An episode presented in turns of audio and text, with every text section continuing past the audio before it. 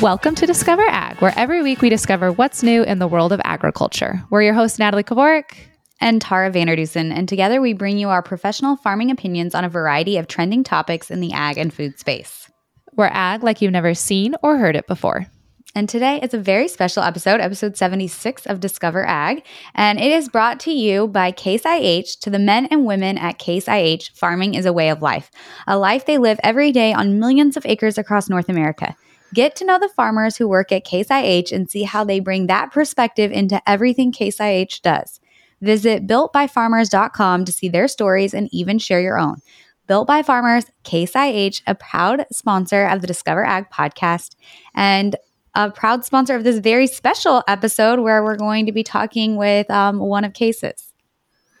Yeah, so welcome to uh, episode 76. Like Tara said, it's a Tuesday. And so we have one of our interview episodes, one of our advocating episodes.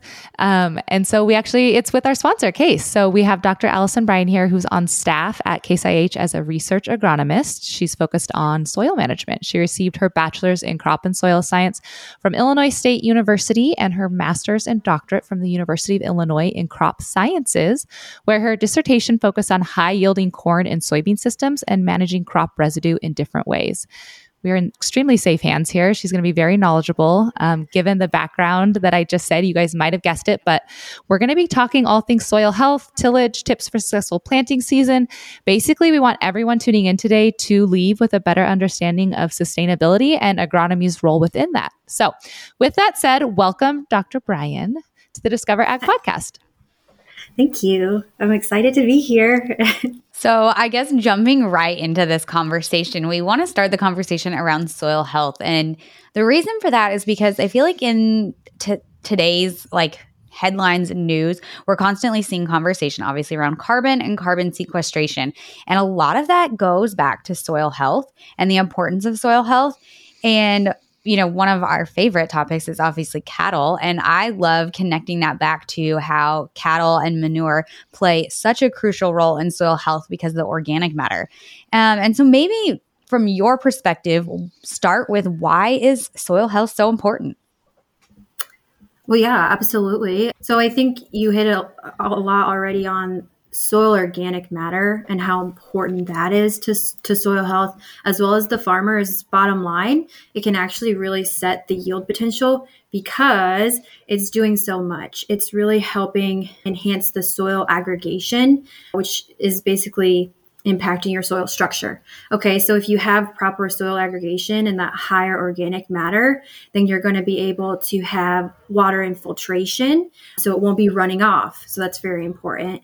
You'll also you'll have that better pore space so you can have both water holding capacity as well as air soil aeration. So when the plant is there, it can have access to anything it needs. Soil organic matter is also has a really big impact on CEC, which is the cation exchange capacity. So that is the ability for the soil to hold on to essential nutrients for the plant. Okay, we covered a lot there. So we're going to circle back around and kind of break some of that down so we can go maybe a little bit more in depth and like a deeper level. But first off, I want to say I really loved how you brought in the bottom line portion of it. I think when initially, when we always go into these conversations talking about like sustainability or regenerative agriculture, you know, whatever we want to call it, a lot of the focus is on you know the climate or the soil or the plants and the animals. And as it should be like that that carries a very large weight in it. But i always think it's really important to loop in you know there's multiple pillars to the word sustainability one of which is um, economics. And so you know pointing out that that is something that you know we should care about that's something that building up our soil does in turn bring back to i think is like a really important point. I absolutely. I think t- to, to add on to that a farmer isn't going to want to ruin their livelihood. And that's what their land is. So they're going to be cautious of this and making sure that they're they're monitoring these levels and that they're actually that's why the sustainability it's a really hot buzzword right now but it's also i think farmers are already making a point to make sure that they aren't losing their livelihood whether it's the land itself or their their income because it is their livelihood with the carbon market right now, that's a really big focus. It's, I mean, carbon research has been going on for a long time, but right now people can get paid for it, right? And so the carbon credit side of things, that's something that we're trying to at IH make sure that we're we're trying to stay ahead of it or or make sure that we have the answers that the customer or farmer might need. So like we're going in and we've already done long-term research with cover crops and strip tillage. And so that's part of it, but then also different pieces of of say our tillage equipment. We're looking at the impact of if a farmer utilizes this practice, then what's going to happen to the soil carbon and how can they say they lose this much because of natural cycling of the carbon but then also of the tillage practice that they need to use. Because a farmer, they're going to select their tillage based off of so many different reasons. It's it's going to be because of what they need done, whether it's managing crop residue or if it's they've got highly erodible areas where they need to maintain as much residue as possible, but they've got a really tight weather window in the springtime, so they need it to be warmer and drier, so they have to run some type of something. Or maybe they've got really di- like high disease pressure and so they have to manage the residue. So we're trying to make sure that it doesn't matter what mindset the grower has that we try to answer all all these questions with the carbon side of it. So we're looking at lots of different practices the impact on this the the carbon cycle and then the input from the yield so if you achieve this yield and you put this much carbon back out there in your residue what's the offset what's the carbon budget and so that's what we're looking at to maintain soil carbon. So we're doing some research that's first of its kind, hasn't been done before with certain aspects of the carbon. I can't dive in too deep on that, but we're hoping to work with universities too to further this research. And it's going to be years and years. But anyway, we're just trying to stay ahead of that and make sure that we can answer more questions about the carbon side of it. Yeah, I love to hear you say that because I always joke that the carbon credit like area right now is like the wild wild west. Like nobody knows exactly what's going on. No one knows exactly how much you're getting or how much you're not. Like how much are you actually removing? Like it is a very complicated system that is not as direct as people i think want it to be. And so i'm glad to hear too that you guys are kind of like helping farmers along that process because i would say one of the number one questions natalie and i get from farmers around carbon credits is like i don't understand it. Like how do i do this? Where uh, where do i go to sell them? Like there's so many more questions than answers at this point. So to hear like a company like Case IH getting behind it and really like trying to help move that dialogue forward and be like pro farmer in that stance, I think is a positive and it's a place we need to be because it is an entirely new like you know area of agriculture that we're just getting into. Uh, and so it's exciting to hear there's research that you guys are teaming up with universities and, and moving that that needle forward. So I've always heard, or I read an article that stuck with me, that there are five principles to soil health. Um, I don't know if we'll go through all of them, but one of them is minimal soil disturbance. So I thought we could spend a little bit of time talking about no tillage. So as far as I'd say the the conservation tillage side of things, the no till or minimal tillage, which en- encompasses strip tillage and reduced tillage like tillage those are options that you can utilize and again i think it has so much to do with the mindset of the grower. And that mindset's coming from their ground their farms because a particular field can even be different because soil is so dynamic. But the goal with with no till or reduced till is to maintain as much as that residue as possible to maintain and make sure that we're maintaining or growing that soil organic matter that we discussed previously. so that's kind of the goal there because again, soil organic matter has such a big impact on the water holding capacity, the water infiltration, reducing the runoff. Those are why you would no till. There are situations that if you have the cli- climate that works for that. So if you have a milder winter or no winter at all, that's when no-till is probably going to work really well for you. Yeah. So out in New Mexico, we do, um, I would say, and then we double crop, but we kind of converted. So double cropping is where we plant obviously something in the summer for people who don't know, and then something in the winter as well because we're warm enough to do that.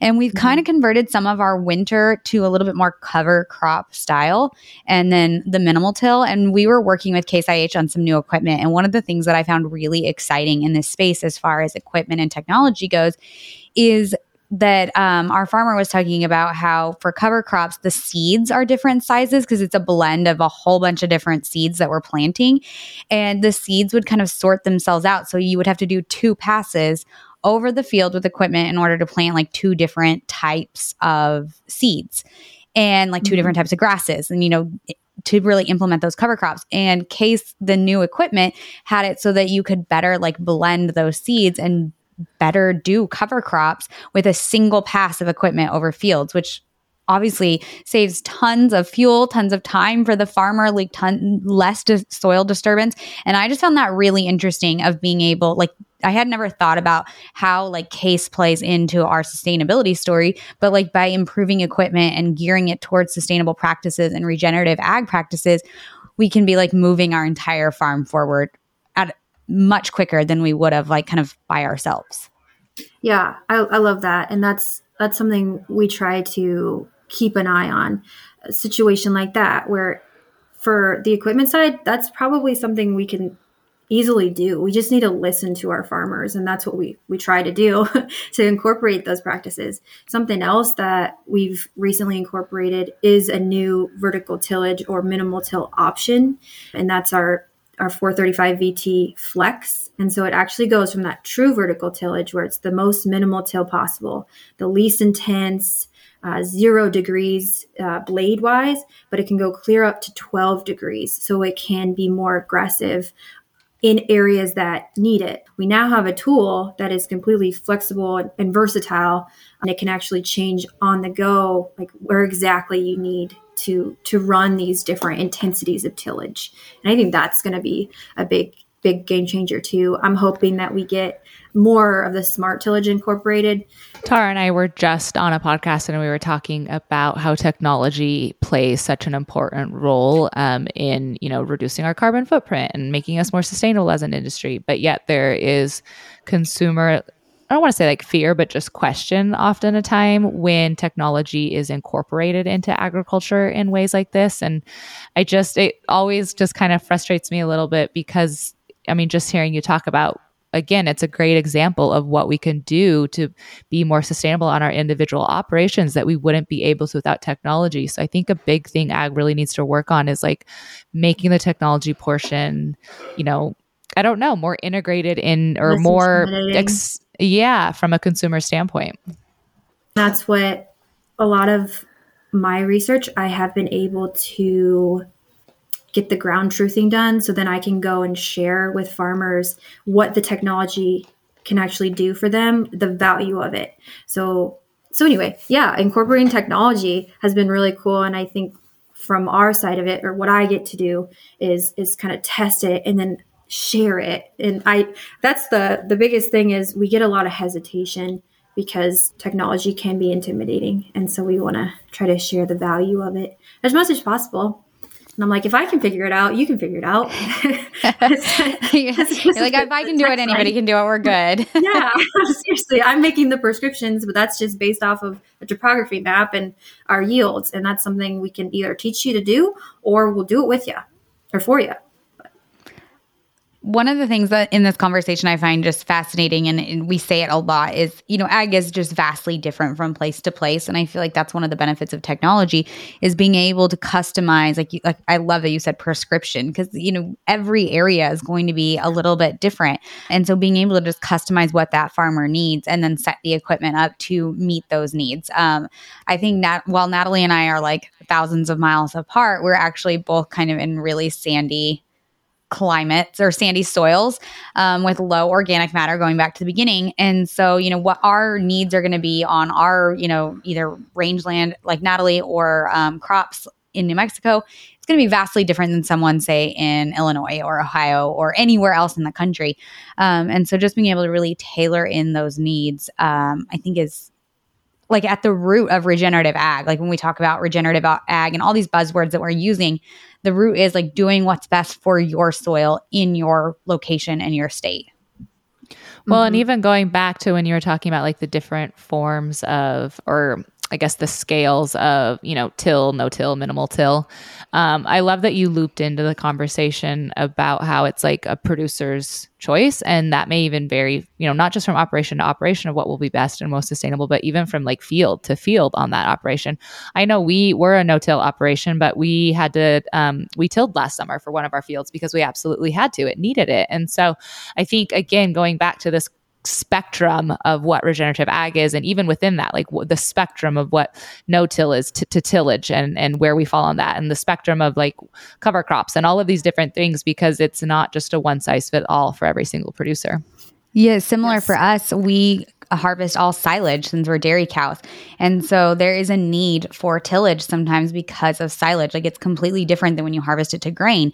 Um, and I think sometimes even those like conversations are lost within ag that people you get like so focused on like your style of farming and you're like no this is you know this is how it should be and it's like so important to remember that everybody's going to have like what degree they're able to implement on their farm and what their goals are everyone's goals are different um, but we do have all kinds of options. So we did we talked about the the no till and conservation till side of it, and we also have on the other side of that where you have really cold and wet climates or like heavier soil. So it sounds like you guys are not in that situation. we are not in that category. if you want to send some rain our way, we will take it. Okay.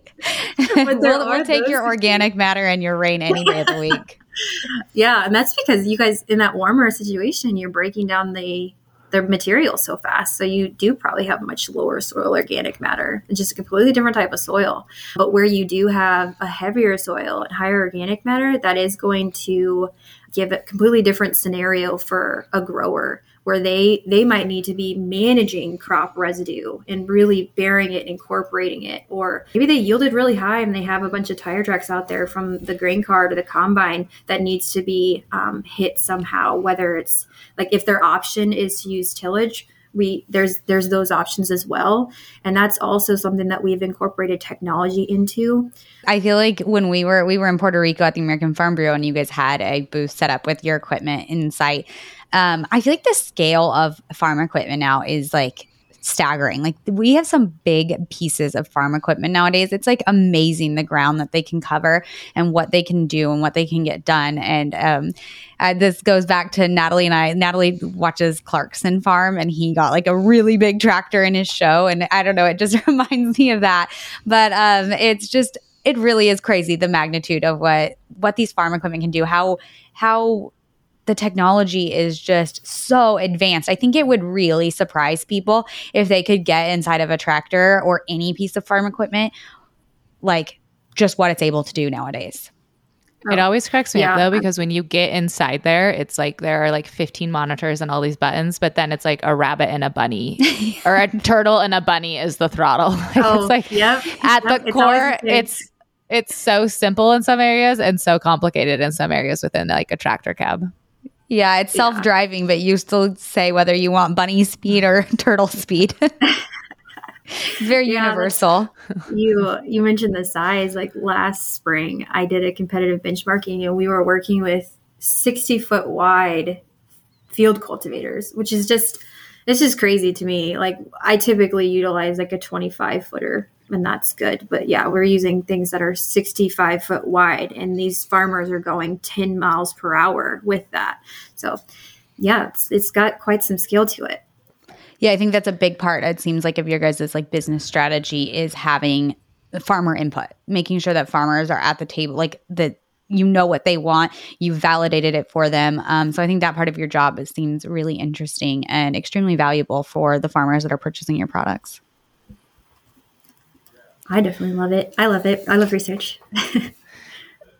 So this word has come up a couple different times in conversation, but maybe we could go just for a few minutes, um, like a layer deeper on cover crops, kind of their role, why they're important, just um, from an agronomist standpoint.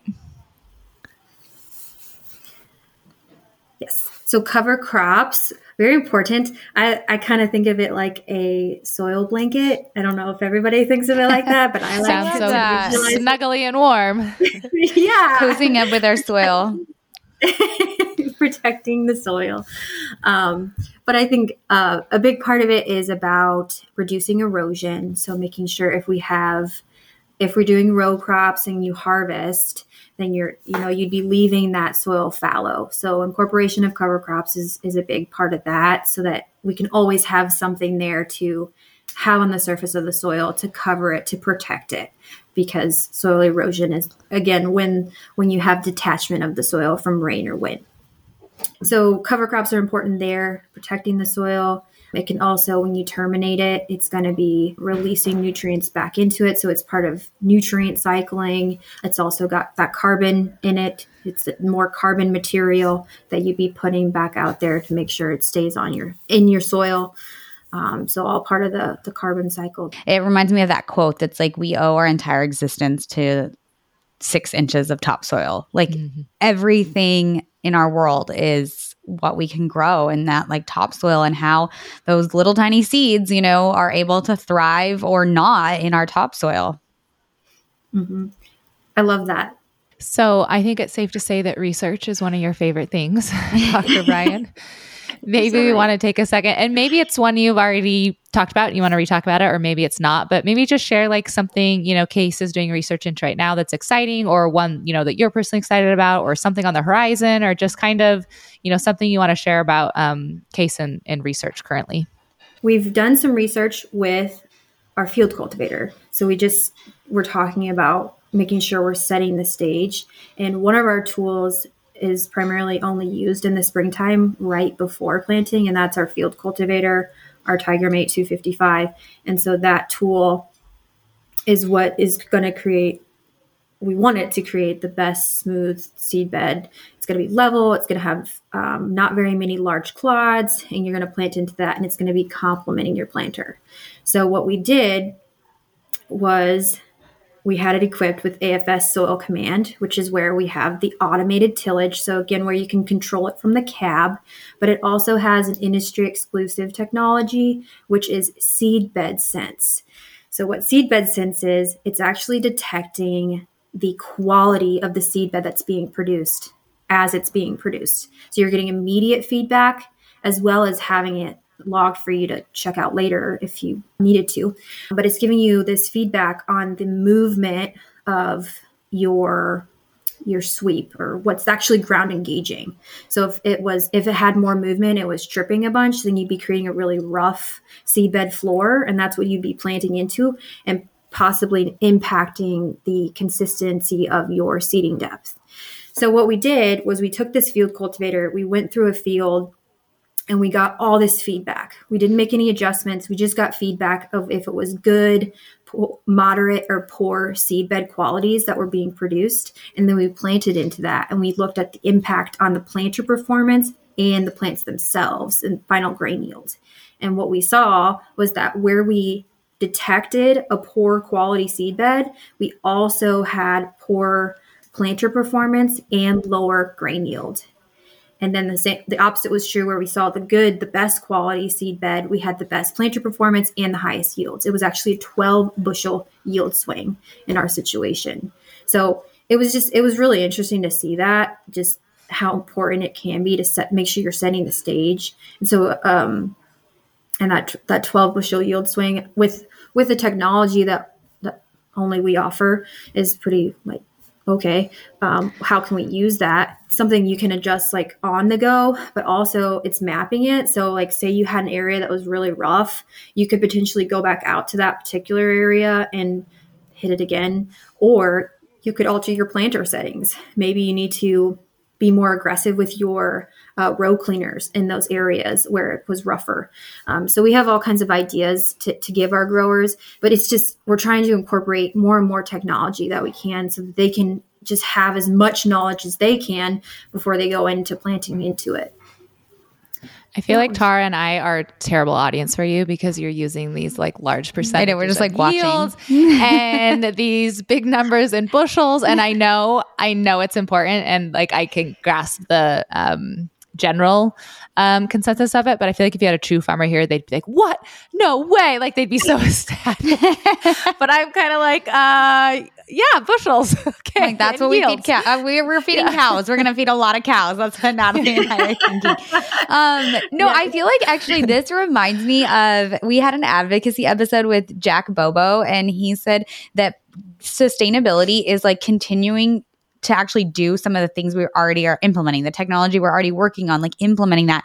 And you're talking, it just made me keep thinking that like we are advancing technology so quickly. Like I really think we're going to solve so many of our climate like issues by agriculture moving forward, like moving in these directions of just being so precise, being able to maximize, you know, soil health, organic matter, being able to maximize yields, like it's incredible what we've been able to do and like where we're headed. I think that's what I'm leaving this conversation with is just being really excited about the future technology in farming and agronomy.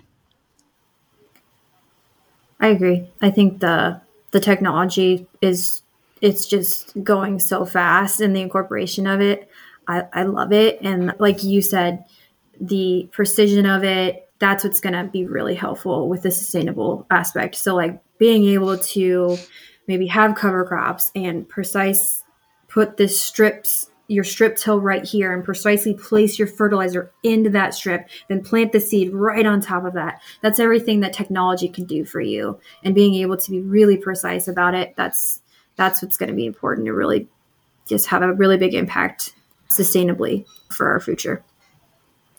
Awesome. Well, thank you so much for sharing today. Um, I we took you over time, but I appreciate you sticking around and sharing so much about what you are doing, the work that you're doing, the research, and what Case IH is doing. So, thank you for joining us today. Thank you for having me.